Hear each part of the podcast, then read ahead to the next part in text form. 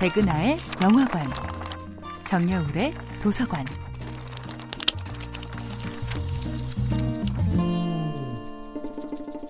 안녕하세요.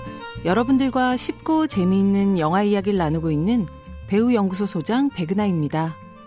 이번 주에 만나볼 영화는 한재린 감독, 송강호, 이정재 주연의 2013년도 영화 관상입니다. 새해가 되면 복채를 두둑히 내고 보는 그 해의 토정비결부터 큰 일을 앞두고 보는 점이나 사주, 혹은 인터넷에서 재미로 보는 그날의 운세까지. 많은 사람들은 앞으로 닥칠 미래에 대한 조금의 힌트라도 얻기 위한 이런저런 방법을 찾아 헤맵니다. 관상도 그 중 하나겠죠? 관상은 science, 즉 과학이다 라는 말을 종종 듣습니다. 얼굴은 그 사람의 지도이고 그 지도를 읽으면 지나온 길도 혹은 앞으로 헤쳐나갈 길도 보인다는 믿음일 텐데요. 이 믿음은 15세기 조선에서도 굳건했습니다. 사람의 얼굴에는 세상 삼남한상이 모두 다 들어있습니다. 영화 관상은 12살의 단종이 조선 6대 왕에 오른 시대를 배경으로 하고 있습니다. 배우 송강호가 연기하는 내경은 슬쩍 사람의 얼굴만 봐도 그 사람의 모든 인생을 읽어내는 관상가입니다.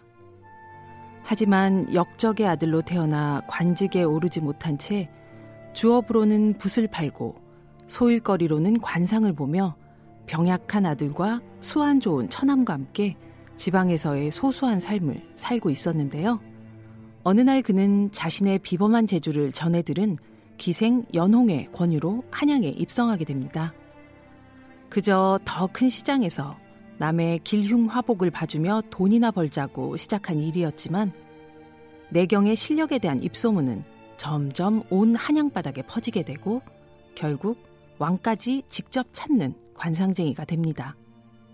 자신의 죽음을 예견한 문종이 아들의 안위를 지켜내기 위해 왕의 자리를 탐내는 영모의 상을 가려내라는 주문을 하게 되는 것인데요. 네가 관상으로 그들을 가려내 내게 알려주면 행여 있을 영모에 대비할 것이니라. 계유정난이라는 사건을 통과하며 시대의 외경을 담는 영화 관상의 카메라는 관상쟁이 내경의 두 눈을 통해 권력 내부에 오가는 욕망을 응시합니다.